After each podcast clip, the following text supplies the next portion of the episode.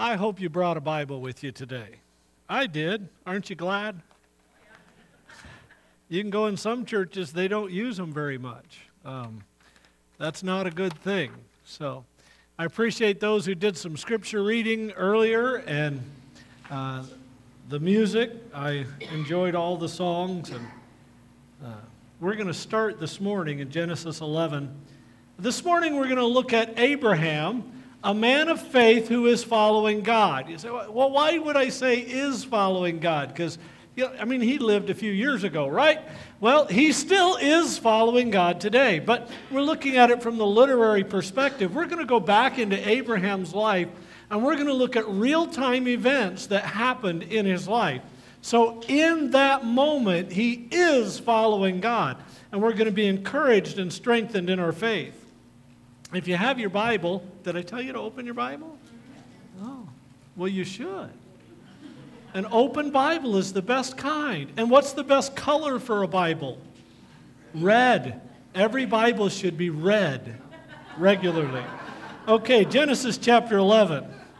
Genesis 11. I have never seen a red Bible. Those of you who are visiting, I am colorblind, so I don't know what red looks like. So, all right, Genesis chapter 27. I'm sorry, Genesis chapter 11.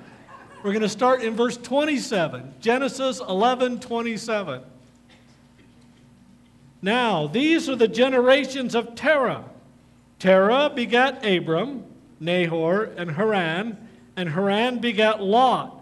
And Haran died before his father Terah in the land of his nativity in Ur of the Chaldees. Uh, my brother died before either of my parents. My mom uh, followed him a few years later, but it's been almost 10 years since my older brother died. It's so weird to be so much older than he was. That's how it was for Haran. He died young, no explanation of why. Verse 29 Abram and Nahor took them wives. The name of Abram's wife was Sarai, and the name of Nahor's wife, Milcah the daughter of Haran, the father of Milcah, and the father of Iscah. But Sarah was barren and had no children. And Terah took Abram his son, and Lot, the son of Haran, his son's son, and Sarai, his daughters in law, and his son's wife, son Abram's wife.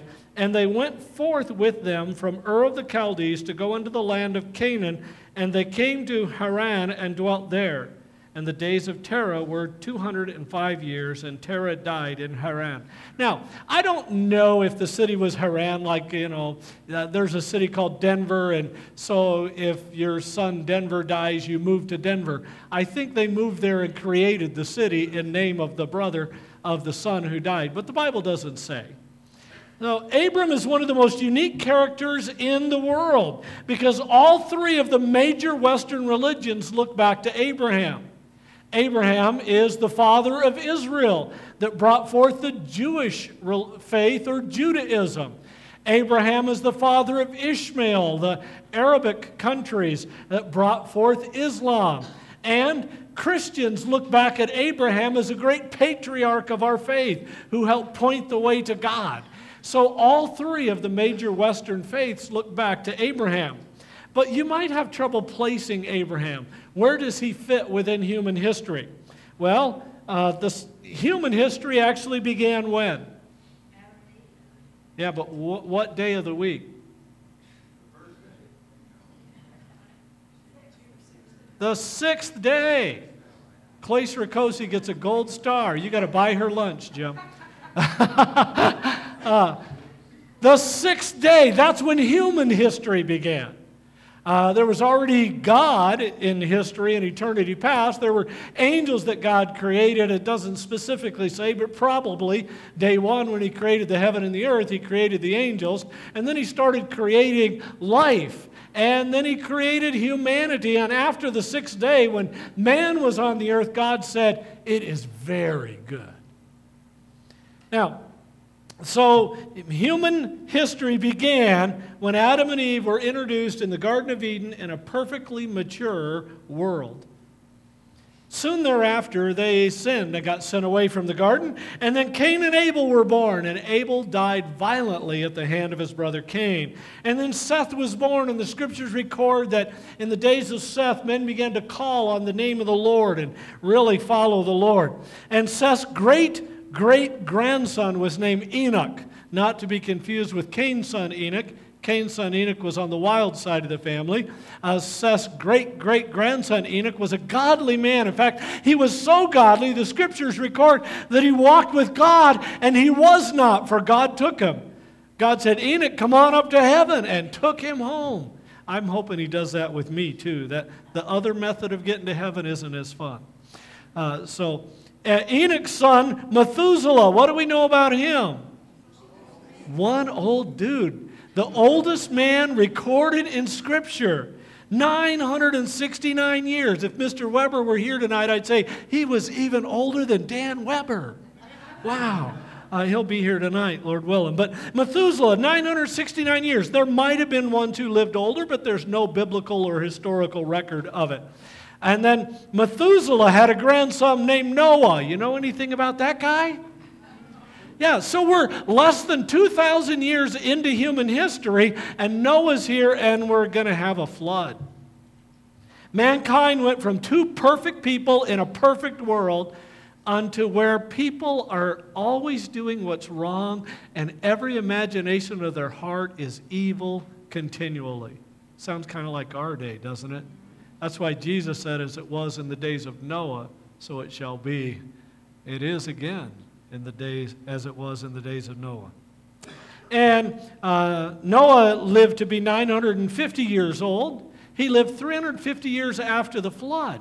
But after the flood, people started living shorter and shorter lives. So that uh, a few generations later, Peleg lived 239 years.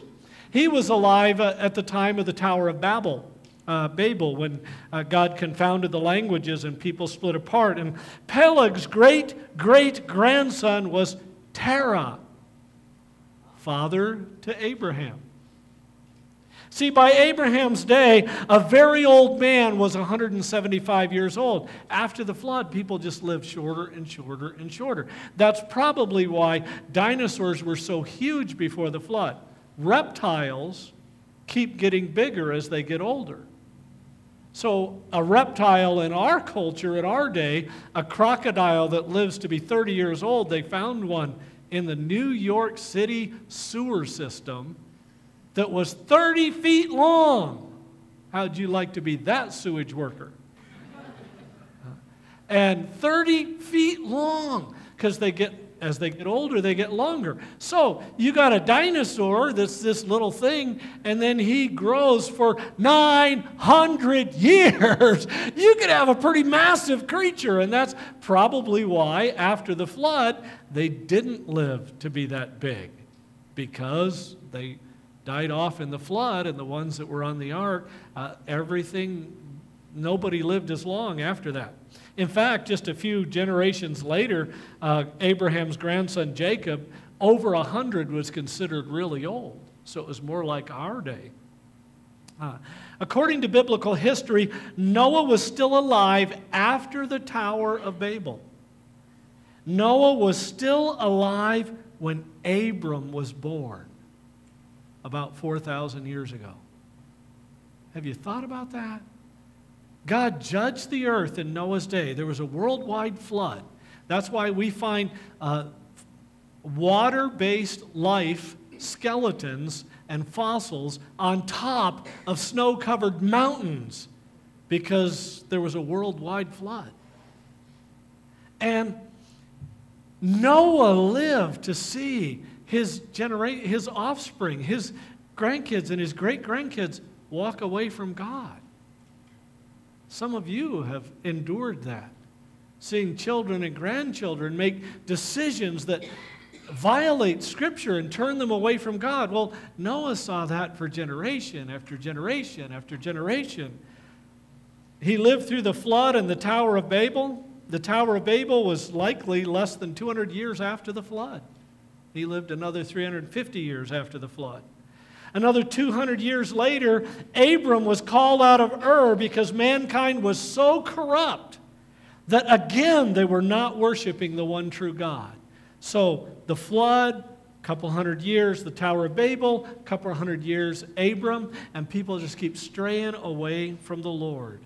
Noah's son Shem was still alive when Abram was born. I said Noah was, but it was Noah's son Shem that was alive when Abram was born. So uh, Noah saw uh, the, the whole world stray away, and, and Shem was alive when Abraham was called out of Ur. So the setting, the, the son on the ark is still alive when Noah's called out of Ur, and at that point, most people are not following the Lord. That's the setting we have here. Now, in chapter 11 and verse 31, who took Abraham, who led Abraham out of Ur? Terah, his dad. Okay, now turn over to chapter 15.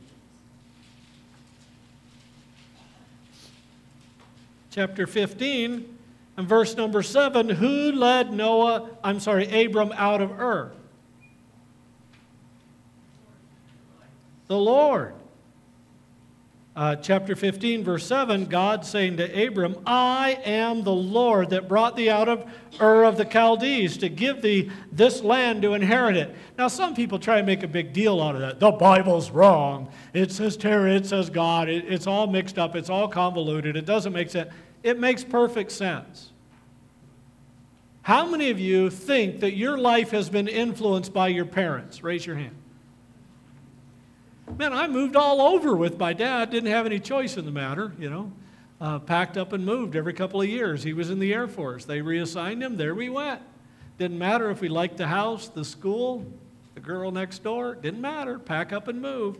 And so God uses your relationship with your parents to shape your life. But not only that, it's very likely that God specifically spoke to Abraham in Ur and called him out, and Terah and all the family that could went with him. That's not unusual. Jim and Jerry Reeves are not here today. Uh, they are in California. Somebody, a friend called them and said, Look, we had a week planned. We can't go. It's already prepaid. Could you use a free hotel for a week? And Jim said, Hmm, let me think and pray about it. Um, Jim said, Yeah. And they packed up and they're gone. They're out in California. But Jim and Jerry moved to Arizona. They were the first ones in their family to move to Arizona. Well, pretty soon, both of his brothers had moved to Arizona and family, and there's all kinds of Reeves all over Arizona now. It, it's kind of like those foreign plants that come in and take over. um, I hope he listens to this. Uh, but so Abram and, and the Terah and, and family, they went up to Haran, which is the northern area above Canaan, above what is now uh, Israel. So it, we would, it would be in Syria or um, Turkey. Uh, it'd be in that area uh, where they went. So back to Genesis chapter 12. We finished chapter 11. Look in chapter 12. Oh, you know what? Keep your finger in 12 and look back at 15. I, I, I just wanted to point this out. People get weird ideas about, I've heard preachers say, well, in the Old Testament, you got saved by works, but in the New Testament, praise God, we're saved by grace. Well, people got saved the same way, believing and trusting in the Lord. Look in chapter 15, verse number 6. Abram believed in the Lord, and the Lord counted it to him for righteousness. That's Genesis 15 6. He believed God's promises, and God counted it to him for righteousness. Salvation has always been by believing and trusting the Lord. And we have more revelation than Abram had, but he believed God the same way we do, trusting and believing the Lord.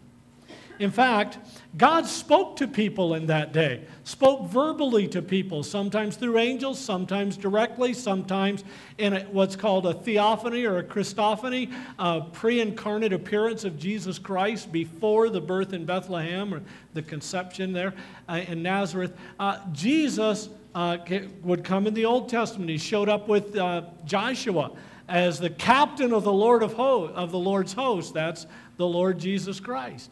And uh, there are times when God spoke directly to people, as God did with Adam and Eve, and God did with Abraham. But now we have God's Word that we can take and we can read. And so we have the Holy Spirit of God living inside us, and we have the Word of God speaking to us. Abraham just had to listen to the Lord, and God spoke to him. So Abraham is a man of faith a man of faith following God. He is a man of faith because he trusts in the Lord. Chapter 15, verse 6. He believed the Lord, and God counted it to him for righteousness. And he is a man of faith because he trusted the Lord. Uh, chapter 12, verse number 1. Now the Lord had said unto Abram, Get thee out of thy country, and from thy kindred, and from thy father's house, unto a land that I will show thee and I will make of thee a great nation, and I will bless thee, and make thy name great, and thou shalt be a blessing.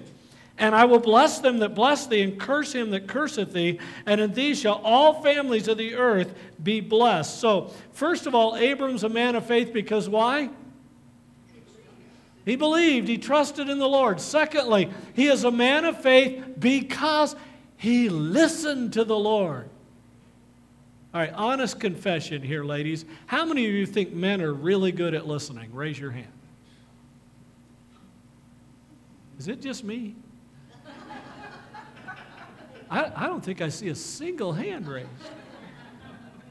Shocker. I was really expecting one.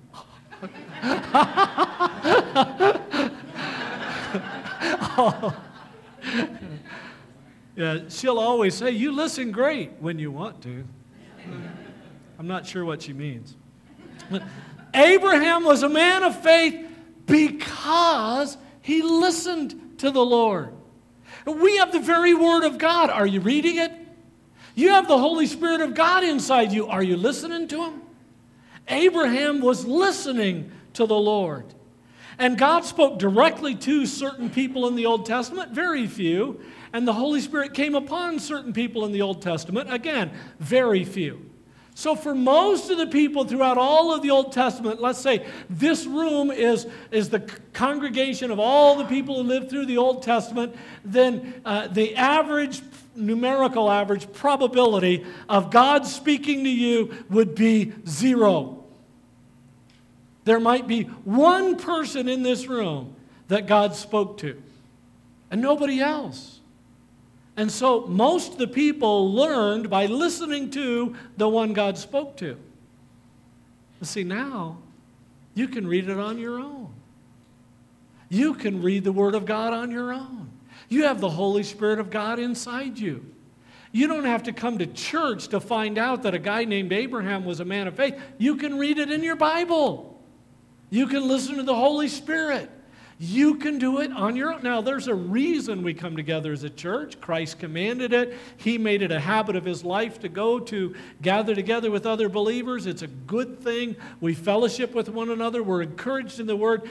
But listen, you are not limited to listening to God only when you're in church. I'm not limited to listening to God only when I, I see his physical presence with me.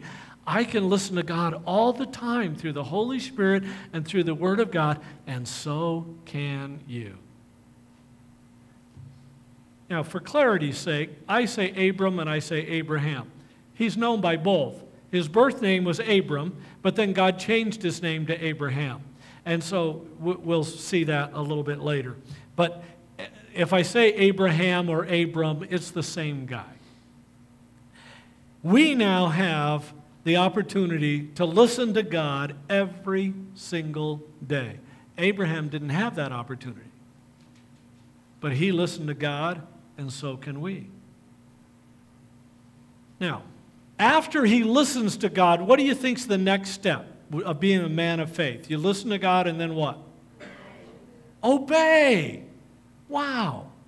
We kind of expect that, parents to kids, giving instruction. You give the instruction. If they really listened, you're anticipating they will obey.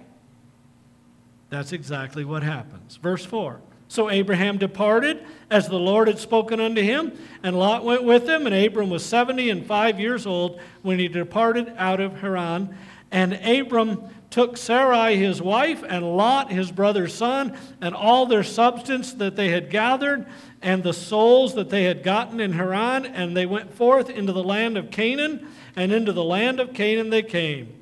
And Abram passed through the land in the place of Sichem and the place of Moreh. This, this Bible's all, I should have brought my other one. And the Canaanite was then in the land. And the Lord appeared unto Abram and said, Unto thy seed will I give this land. And there he builded an altar unto the Lord who appeared unto him. And he removed from thence into a mountain in the east of Bethel, and pitched his tent, having Bethel on the west and Hai on the east. And there he builded an altar unto the Lord, and called upon the name of the Lord. So Abram is a man of faith because he obeys the Lord. Now, Megan was sharing earlier about Anna, and it is fun to watch. She just, with great delight. In fact, one Sunday night, we were doing special stuff and we didn't have an offering. And we told people you can give it to Gary afterward. And she sat through most of the service looking just a little pouty. And then after the service, Megan said she could go give it to him. And she ran with great joy and gave it to Gary. And he didn't put it in his pocket, just, just for clarification. He, he put it in at the office. Do you give with joy? When God says, do not lie, that He hates lying lips, that He hates a false witness, are you honest? Painfully so? We are so natural to excuse ourselves so we have even invented a term called a little white lie. Did you know there is no record in the Bible of a little white lie? In the Bible, there's lying and truth, and there's no gray area in between.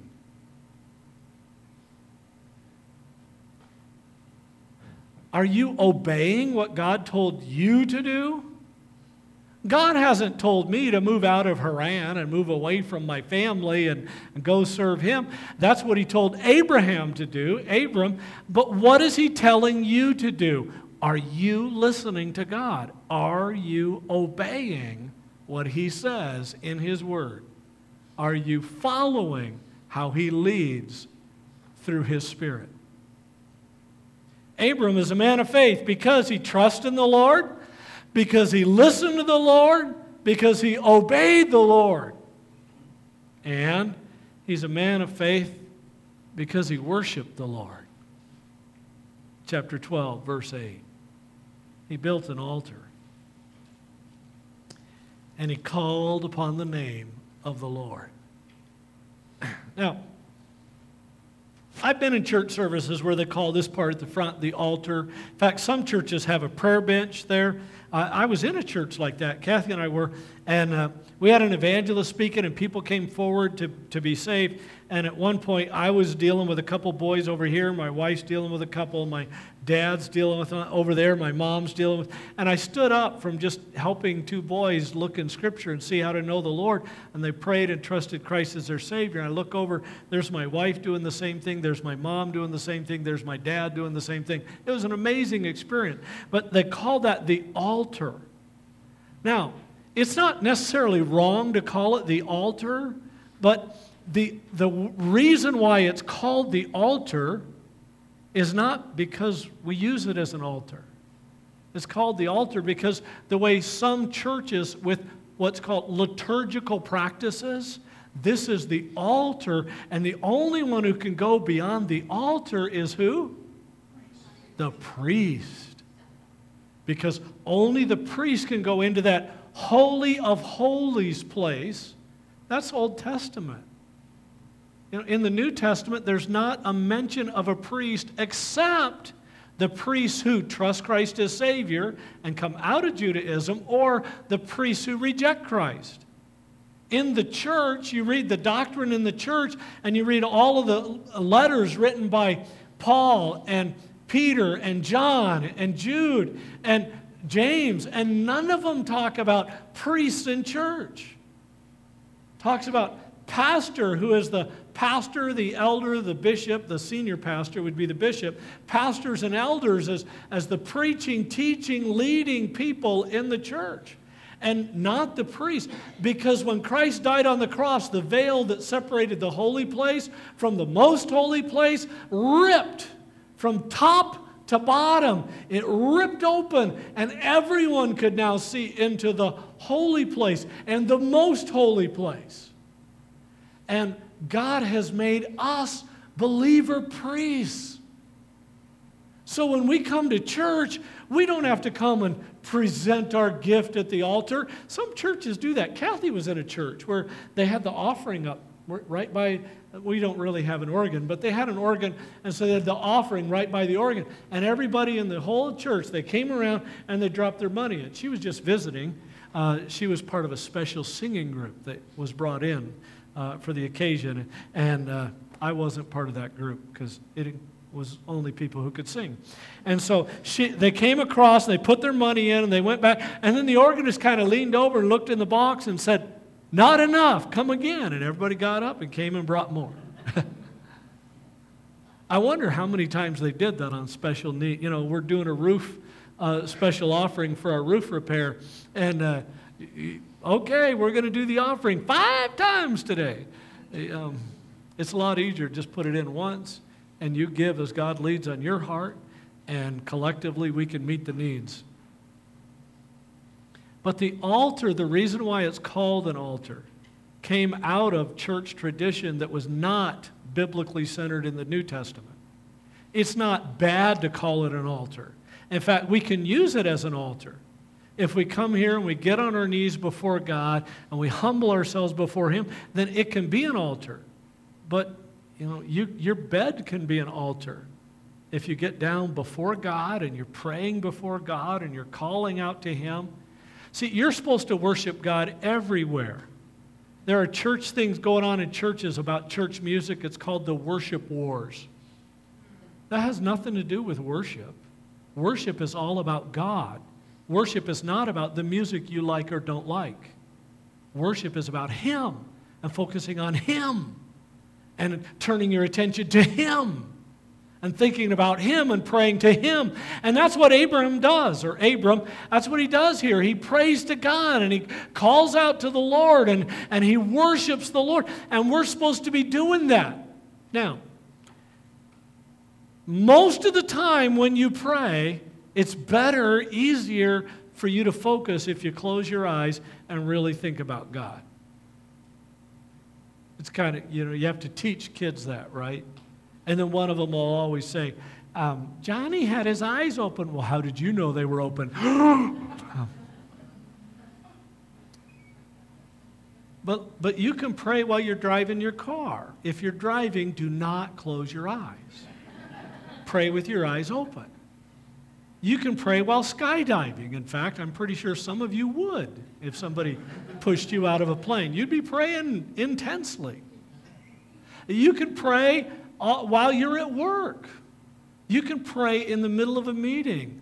You can pray when you're witnessing to somebody and ask the Holy Spirit to help you use verses that help this person see who Jesus is and their need for Jesus. You can pray all the time, everywhere. In fact, Paul wrote to the church in Thessalonica, he said, Pray without ceasing. Just be in the continual conversation with the Lord God.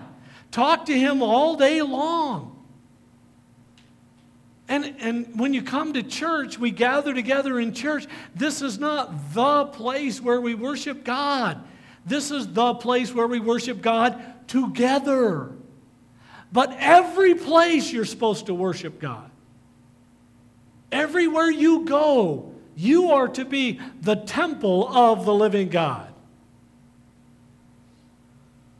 Not the Old Testament temple, not the gospel temple, Gospels, temple in the first four books of the New Testament. Not that temple in Jerusalem, but your body houses the Holy Spirit of God. And everywhere you go is holy ground. And everything you do is supposed to be holy behavior. You're worshiping God as you go about your life. And then there's times when we gather together and we worship Him together because that strengthens us, that encourages us, that builds us up, uh, that helps us. And you can worship Him more effectively on your own out there when you've been in here together. It makes it easier out there. In fact, sometimes I miss a church service and I feel like I've missed several weeks. I only missed one, but I count on this so much connecting together. Abraham is a man of faith. What's the first reason?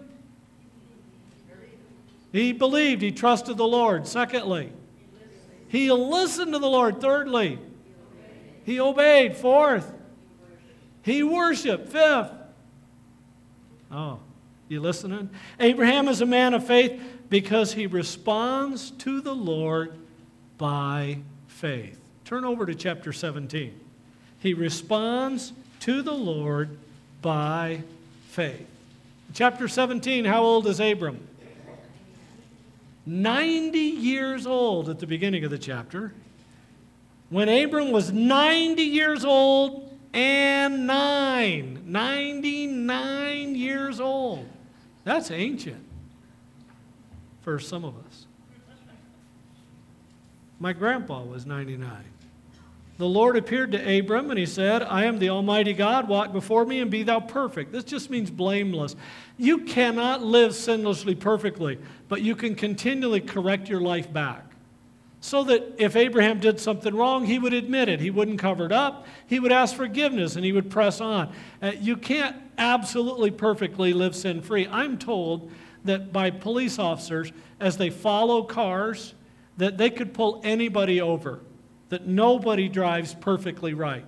They could pull anybody over, but they're looking for the people who don't keep correcting themselves back. That's what they're looking for. And those are the ones they pull over. They're reckless or they're not correcting themselves back. So Abraham's not perfect in the sense of absolute perfection like God, but he's blameless before God because he's constantly correcting his life back. And then God said, I will make my covenant between me and thee, and will multiply thee exceedingly. And Abram fell on his face, and God talked with him, saying, As for me, behold, my covenant is with thee, and thou shalt be a father of many nations. Neither shall thy name any more be Abram. The name Abram means exalted father, but uh, thy name shall be Abraham, or father of a great multitude. Father of a great multitude. He said, Your name's not going to be Abram anymore, but now you're going to be Abraham. For I have made a father of many, for a father of many nations have I made thee. Verse 6. And I will make thee exceeding fruitful, and I will make nations of thee, and kings shall come out of thee. Verse 7. And I will establish my covenant between me and thee, and thy seed after thee, in their everlasting generations for an I'm sorry, in their generations for an everlasting covenant, to be a God unto thee, and to thy seed after thee. And I will give unto thee and to thy seed after thee the land wherein thou art a stranger, all the land of Canaan, for an everlasting possession, and I will be their God. So, uh, Abram is a man of faith because he responds to the Lord by faith. Now, if you jump down to verse 15, God said to Abram, As for Sarai, thy wife, now Sarai means uh, my princess. How many of you have a, a little princess at your house? Uh, Sarah, my princess, thou shalt not call her name Sarai, but Sarah. And Sarah means mother of nations. So Abram and Sarai become Abraham and Sarah focusing on uh, the, the, the way God was going to bless through many nations. Now, uh, Abram doesn't, doesn't believe God immediately here. uh, there's a moment that Abram acts very human because he is. In verse 16, God said, I will bless Sarah and will give thee a son also of her. I will bless her, and she shall be a mother of nations. Kings of peoples shall be of her. Then Abram fell on his face and laughed and said, Now, in his heart, he's not saying this out loud, this is on the inside. Shall a child be born unto him that is an hundred years old? He's 99 now. By the time the kid's born, he'd be a hundred. Shall Sarah, that is 90 years old, bear? So on the inside, he's like, oh, this is never going to happen. So Abram says unto God in verse 18, Oh, that Ishmael might live before thee. At first, he cannot believe God, and he laughs on the inside. Verse 19, and God said, Sarah thy wife shall bear thee a son, thou shalt call his name Isaac. Uh, what does Isaac mean? Laughter. Abram laughed on the inside. God said, You're going to have a son named Laughter. And I will establish my covenant with him for an everlasting covenant, and with his seed after him. As for Ishmael, I have heard thee. I will I have blessed thee, and I will make him fruitful, and will multiply him exceedingly. Twelve princes shall he beget, and I will make him a great nation. All of the nations that surround the nation of Israel are descendants of Ishmael. And then he talks about establishing his covenant with them. Now, uh, we skipped over the verses where God said, My covenant is going to be designated by circumcision. And that's going to dif- differentiate the men of Abraham from all the other men on the planet. A new thing that God is initiating, and God's going to make it happen. And so, uh, after God corrected Abram, after his little bit of laughter and his saying, May Ishmael, my son, follow thee, Ishmael was his son from Hagar. Uh, in their culture, if a lady could not have a son and she had a handmaid, she would have a child through the handmaid. So Abram and Sarah, or Abram and Hagar got together, and Ishmael was born. And then, as soon as it happened, Sarah realized it was a bad mistake. They did the wrong thing. But God blessed Ishmael anyway because he was a descendant of Abraham. But Isaac, the one who was the descendant of Abraham and Sarah, he was the son of promise. Elsewhere, he's called thine only son, because he's the only one that came from Abraham and Sarah, or Abram and Sarai. And so now Abram takes Ishmael and all that were born in his house, all that were bought with money, every male among the men of Abraham's house, Verse 23 And they circumcised the flesh of their foreskin the self same day as God had said unto him. And Abraham was 90 years old and nine when he was circumcised, and Ishmael was 13 years old when he was. And the self same day they were each circumcised, and all the men of his house, born in his house, and bought with money of a stranger, were circumcised with him. That was a sign of the covenant. And Abraham was a man of faith because he responded to the Lord by faith. Now, as we have seen in human history from Adam to Abraham, we have a natural tendency to drift away from God. They didn't just do that back then, it happens today. Uh, Bible college professors that challenged and encouraged me when I was going through school have walked away from the Lord a pastor that uh, spoke to my heart. God used him greatly, a youth worker that really helped me when I was a new believer. They've walked away from the Lord.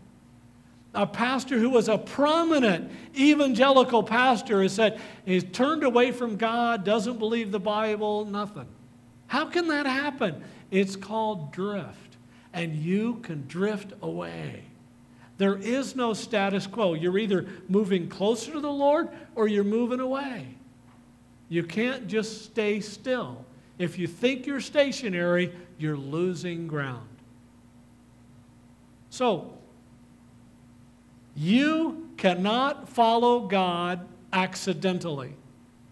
You can only follow Him intentionally. If you're not choosing to follow God, you will drift away. That's human nature. That's what the Bible teaches. So you need to trust Him in every circumstance, every day. You need to listen to Him through the Word and through His Holy Spirit. You need to obey Him. Obey what you know, the Bible says. You don't know everything. Nobody knows the whole Bible. Jesus was the only one who walked on the planet who fully understood the mind, heart, and will of the Father. Everybody else knows part of it, and we can get, grow more. But the most important part is obey what you do know. Don't just have head knowledge like the Pharisees. Let it go all the way out. Like the scripture says, work out your own salvation. It starts on the inside and then work it out through your whole body so that you're following God. Uh, obey Him and worship Him on your own every day and with others regularly. And as Abram reminds us, you are never too old to respond to the Lord by faith. Anyone in here older than 99? Abraham was 99 when he responded to the Lord by faith. And you can too. So, what do we learn from Abraham? Our world's a mess.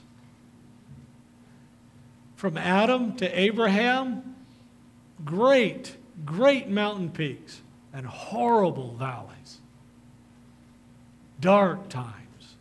And we know we can choose to follow God no matter what. And you have to do it on purpose. And if you fall on your face disbelieving God, you could correct your way and get up and obey Him. We're going to sing a hymn called Only Trust Him.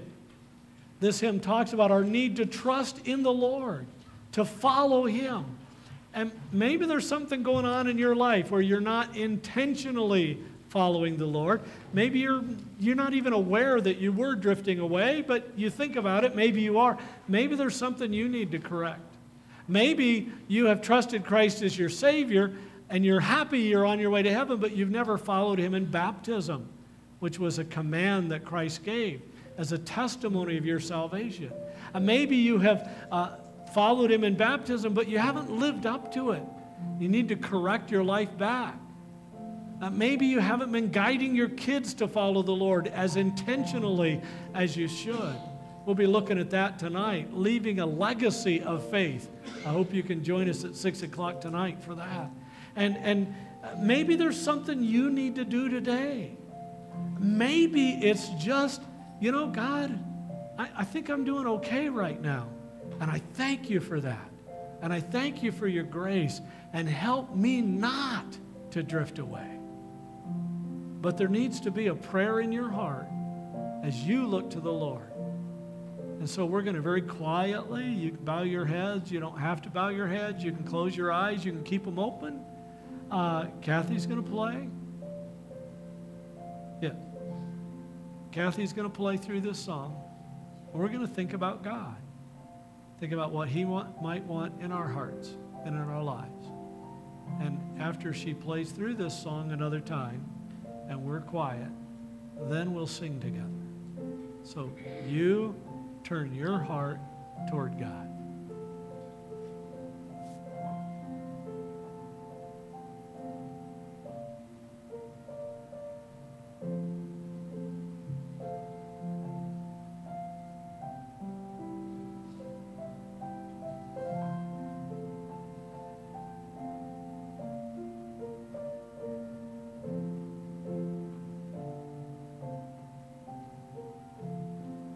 Stand as we sing.